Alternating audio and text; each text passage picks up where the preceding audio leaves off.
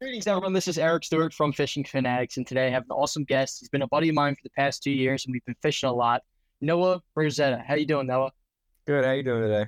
Good, man. I appreciate you jumping on this thing last minute with me. I wanted to get this thing recorded because I think you're probably one of the smartest people that I personally fish with when it comes to bass fishing and locating big bass. really? That's interesting. Uh, yeah. I, what, yeah. What, I agree a little bit. I, I, I definitely do my best. I try. Yeah, the kid, you, see, he's being modest now. The kid comes out there with packets of packets of research and knows where to throw his bait, catch more bass. But Noah, it's one of those things that you know we kind of came together and we went down to this thing that's called the swim bait gathering down in Virginia. Can you just let the listeners in and talk about a little bit of the swim bait community as a whole, and then a couple of things that we're both involved in? All right. So basically, um, there's a group on Facebook. It's called Bait Universe. Um, it's ran by a gentleman named Wayne Campbell and a few other guys. Great group of dudes that are kind of in charge of that whole operation.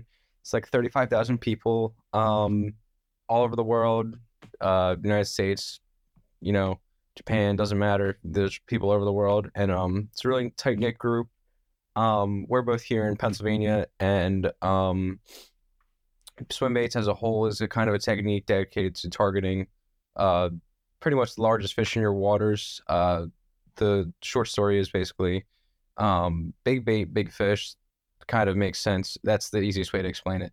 And essentially, um, it has a cult following, and this group, um, the whole focus and the cult following aspect comes from the fact that many of these baits are handmade, uh, and a lot of guys refer to them as functional art uh, very expensive, handmade. A lot of time and effort goes into making these baits. So every year, uh, there's a large show in usually it's in Virginia, and they've done it for four years now, and they're doing another one uh, actually in April down in Texas. Um, I've been to the last three of the Virginia ones, and essentially, um, it's been called the ICAST of swim baits. It's uh, you know 25, 30, 40 vendors, uh, a bunch of folding tables and they come and they display all their baits and they sell them. It's uh, just a big day, just hanging out with all these guys you've known on this Facebook group and buying swim baits and just having a good time. Yes, and no, knowing you personally, I know, uh, I know you got quite the collection of baits, right? Um, you know, oh, everything yeah. from swim baits to you know just like your classic baits that you got. What's your favorite swim bait to throw? Yeah, you had to pick one all times of the season. Had to pick one bait. Kind of put you on the spot here, but What's that bait for you? My favorite ever. I mean, it, I wouldn't say it's the most like any season. It would be the Softail, and I actually have it tattooed on my arm. Um, Mike Bucca makes this. I actually got this a couple months ago, but it's just it's just special to me. I love it. I'm very confident in it. Um, but right now for year round, just any, any good glide bait really. Um, you could do a lot with the glide bait, and fish it deep, shallow, doesn't matter, and um, get a reaction strike from the fish. It's something. Whereas they don't want to eat it and you can get them react, then they're going to eat it. That's what I how I like to fish most of the time with swim baits. Um, I really like glide baits, but I fish them all wake baits, crank downs. Uh, I just got into soft baits, um, but I've got a wide array. Um, but I really like glide baits a lot. Gotcha, man. And then starting off with traditional, you know, Senkos or jigs and kind of punching some stuff in there to switching over to swim baits. What's the biggest change that you had to make um, with your mindset going into like a new lake or going into a lake you already fish? It's just uh, trying to uh, figure out how to catch them on a swim bait when, um, say I could catch them on something else. Um, like if they're biting, if I wanted to throw a jig, um, you know, I could drag a soft bait, or I can, if I want to throw a square bill, I can crank down a large crank down and bang it off of rocks and wood. Um, if I want to cover water, I can throw a crank down, glide bait is a really good bait to cover water. Um, just to you know see what the area's like, the fish are active, if there's fish even there.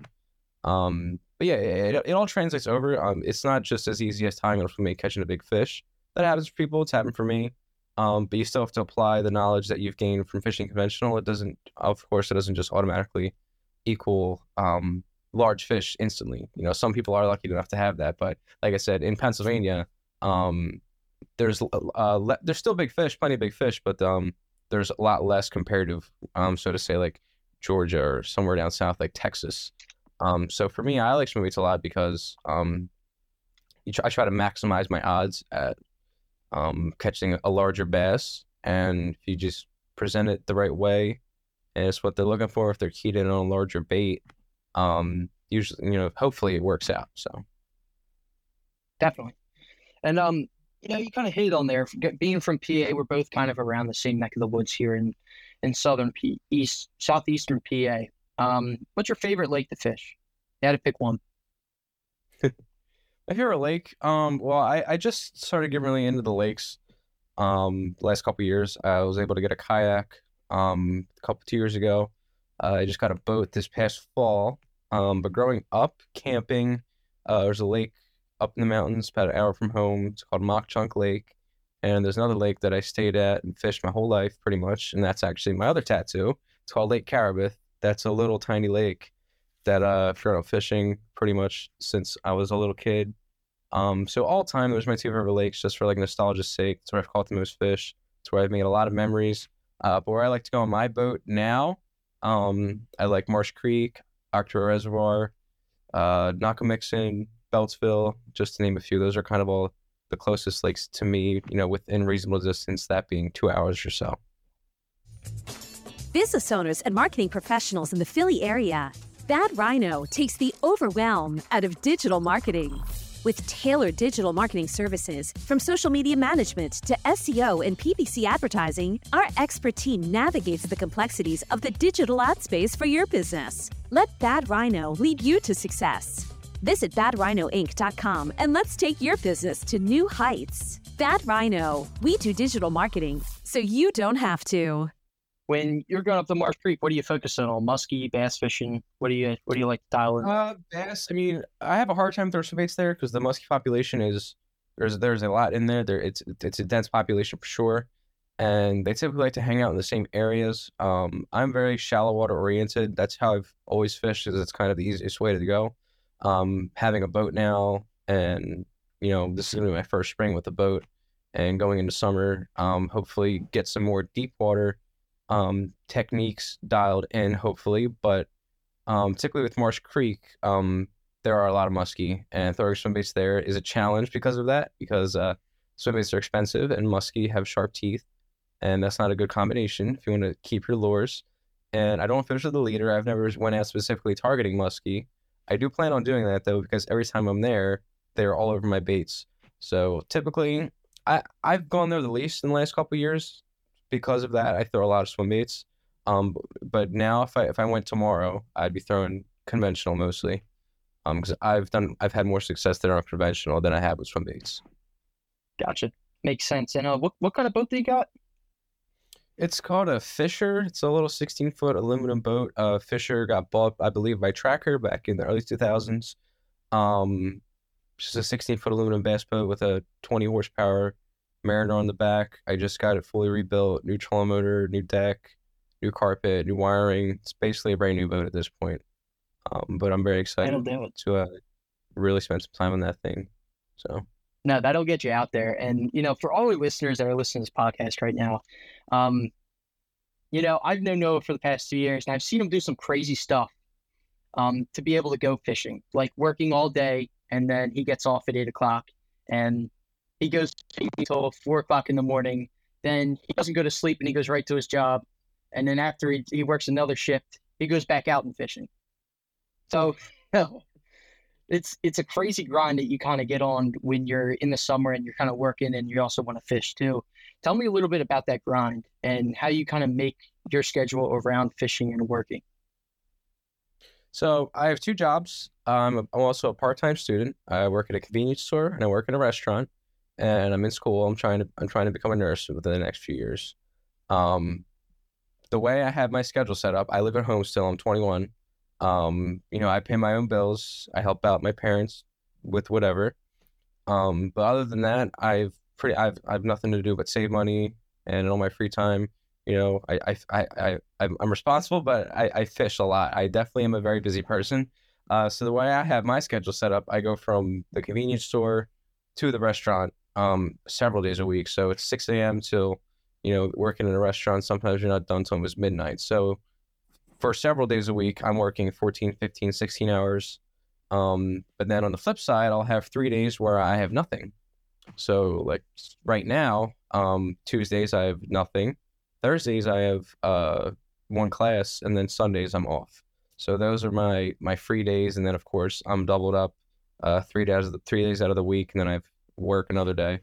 Um, so I am extremely busy, but um, it's a it's a good way to make money and have the free time you want. I am exhausted a lot, but um, I'm young, so I can, I can do it. I don't really uh, mess with, you know, I have a girlfriend, so I, I take it pretty easy. Besides that, I just work and fish pretty much.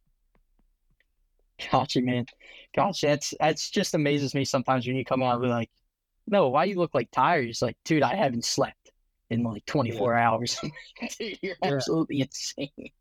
Yeah, and a lot of times it's you know, uh, 150 round mile round trip, all nighters after working all day. Um, and gas isn't cheap right now, so it's definitely good to work that much to support the habit. Uh, being that swim baits are expensive all I have a lot of nice gear. I really like to um have nice quality gear because I do fish a lot and um I want good reliable equipment and you know it's nice to have nice things. So it is nice to have nice things. That is so true. And now, what about you? Got any stories about maybe when we were out on the boat, or even another story that comes to mind, where you know something kind of crazy happened on the boat, or just something kind of funny? Oh man, funny. I mean, we were down in Virginia fishing on a Chickahominy Lake in Lanexa, Virginia, and um, I was throwing a, a, bait that uh, it was a Piz Shad Little, which is um these Piz. Quick backstory: um, Piz, extremely coveted lures. Um, I own a bunch. Uh, I'm good friends with the maker. Um, but even then, I still, you know, I, I don't get hooked up with baits. These are baits that people drive um very far to get. They they have really crazy resale value essentially being that they are hard to obtain and and thus makes them rare and valuable. So if I lose a bait, I can't just replace it. Sure, I have many other baits that are very similar that perform alike, uh, but of course they're all slightly different. But to, a shad glide is a shad glide, and we were down fishing this lake, and I swung on a tree stump, and the bait broke off instantly and Stu was uh I don't know if I was on the phone or if he was, but our friend Jack was also there, and I broke that bait off and like a flip a switch went off. It was game time because I knew like I had to really get ready to try to save this bait. So it was completely gone. I, this bait's you know water's a little murky, really maybe a foot visibility, and we were fishing about five feet of water, and we were fishing these st- standing timber, and um I pull up on it and I get down on one knee and I'm like give me the net. I'm like, give me the net, quick, quick, because it was a little windy. I didn't want to like lose where I lost it. And um, they're they're like looking at each other, scratching their heads, like, what is he about to do? Like, what's he trying? And he just hands me the net, and I get on top where this where this log was, and I just start jamming around, poking and just raking, trying to grab this bait because I know it's there, and if um if I could grab a treble hook, I'll be able to get it. And um, I'd reach down as far as I can. The water's up to here, and I have this net fully extended, and I thought it gets stuck, and then it pulled free. And I was like, well, that felt pretty good. I pulled it up and the bait was in the net. And they were just like, what just happened? Like, seriously, Stu couldn't believe it. I mean, Eric, yeah, he couldn't, he couldn't believe it. Um, but I was, I was like, anyway, let's go back to fish. And they were like, what just happened? And I was like, it's a shad little dude. I mean, I can't just get another one. I, I still have it. So, you know, I could have just, you know, wrote it off and just kept fishing. But um, I knew I could get it and it, it worked out. It doesn't always work out that way. Um, but in that, in that moment, it did work out. And it was pretty funny because just uh, how shocked they were that I was able to get it back that quick too. It only took me a few seconds. Yeah, you just tell that story. I I think I remember sitting there for five minutes after you did it. I was like, "Wait, what just happened?" He's like, "I got it," and I was like, "I got it. I I, I got yeah, it." Back one and went fishing. I was like, "Let's go." What about what about this story? Because we got an awesome picture to kind of support it. Um, what about the pink lure story? Oh yeah, so this was uh, a couple days later. This was this was this year too. Um, a few years back, uh, Eric had a he had, he had built a handful of baits uh, out of wood and painted a few too, and um, he had painted a buddy of ours. Uh, it was it's an, it's called a Ninja Glider. It's like a ABS, you know, 25 30 dollar lure, and um, my buddy had caught a lot of fish on it and wanted it to get repainted, and he had Eric here paint it uh just bright hot pink, you know, just rattle can no clear coat. Um, the bait was all bubbled up, tails bent. It really, it really looks junky. Like hooks are rusted, and it's the day of the gathering. So I had already spent thousand plus dollars on you know ten new baits. Um, I got all these new baits. I have fifty other baits that I brought with me, and I'm looking at I'm looking at what I have, and I'm like, I don't know what to put on. And I see it sitting in my buddy's box, and I'm like, you know what? I'm like, give me that because I've never even used one because I, I I threw the S Waver a lot when I was not into like the higher end handmade stuff. It's just another plastic glide bait. They're all kind of the same. It's just seven inch glide bait. And um, so I never had thrown this Ninja, and I was like, give me that because all my buddies had used it coming up, and I I, I was just an S guy. That's all. So I never used one before, and um, I'm joking around with uh Eric, and I'm like, what are you guys gonna do I catch a fish with this? What's gonna happen? I was like, there's no way. I'm just totally goofing off at this point. You know, I'm tired. I've been waiting in line since four in the morning, um, walking around all day at the show. It's exhausting. And um, I swear it, it might have been my third cast. Um, I pitch it up over some submerged grass and glide, glide, and this fish just comes up and grabs it. It was about a five pounder, and I lean into it, and I'm like, fish. I'm like, oh my god, I got a fish. I got one. Like, I can't believe it because I I tied it on as a joke. Like seriously, out of like almost boredom at that point. And I go to set the hook. I crank the reel twice, and the reel flies off the rod. So I'm holding the rod in one hand. I have it up here trying to maintain pressure on this fish. I have the reel over here.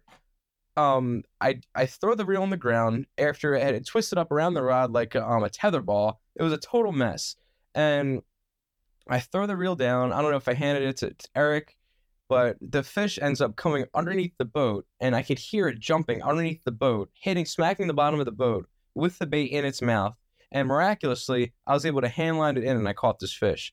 And it had like one treble hook, like outside on like it's outside of its mouth and its gill plate and it was like a five pounder, and I was like, like laughing. They they can't believe I caught a fish on. I'm like, what just happened? Seriously, it was a total it was a total total mayhem. Um, but yeah, that that was pretty good. It was just a chaotic moment. Yeah, dude, that I'll never forget when you threw that on, and I was like, "There's no way he gets anything with it." And then like second cast, dude, I'm like, literally, yeah, right away, right away. Oh, like it didn't take more than five minutes, probably yeah, that was that was the day I was like, all right, I guess Noah's the captain of my boat now, so I'll just sit in the back. I'll be the commander. That's it. That's good stuff, Noah. All right, man. I appreciate you coming on this podcast, and um, I like to always give people the floor to kind of plug anything they got going on. Um, any news, any social media, or anything. Go ahead. Floor is yours. Yeah, on Instagram, I'm uh, Noah R Fishing, N O A H R Fishing just just a little small page just for me to throw up. You know, whenever I catch a good fish, every now and then, just throw posts up. And then uh, my best friend's page, uh, Aston.anglers, A S T O N dot anglers. Um, multi species, sharks, bass, swim baits, trout, you name it. Cool page, good group of guys to support. Um, so yeah, that's about it for me. Cool. No, I appreciate it, man. We'll have you on another episode down the road. Catch Thanks, up. Appreciate you. You just listened to the Fishing Fanatics podcast with your host, Eric Stewart.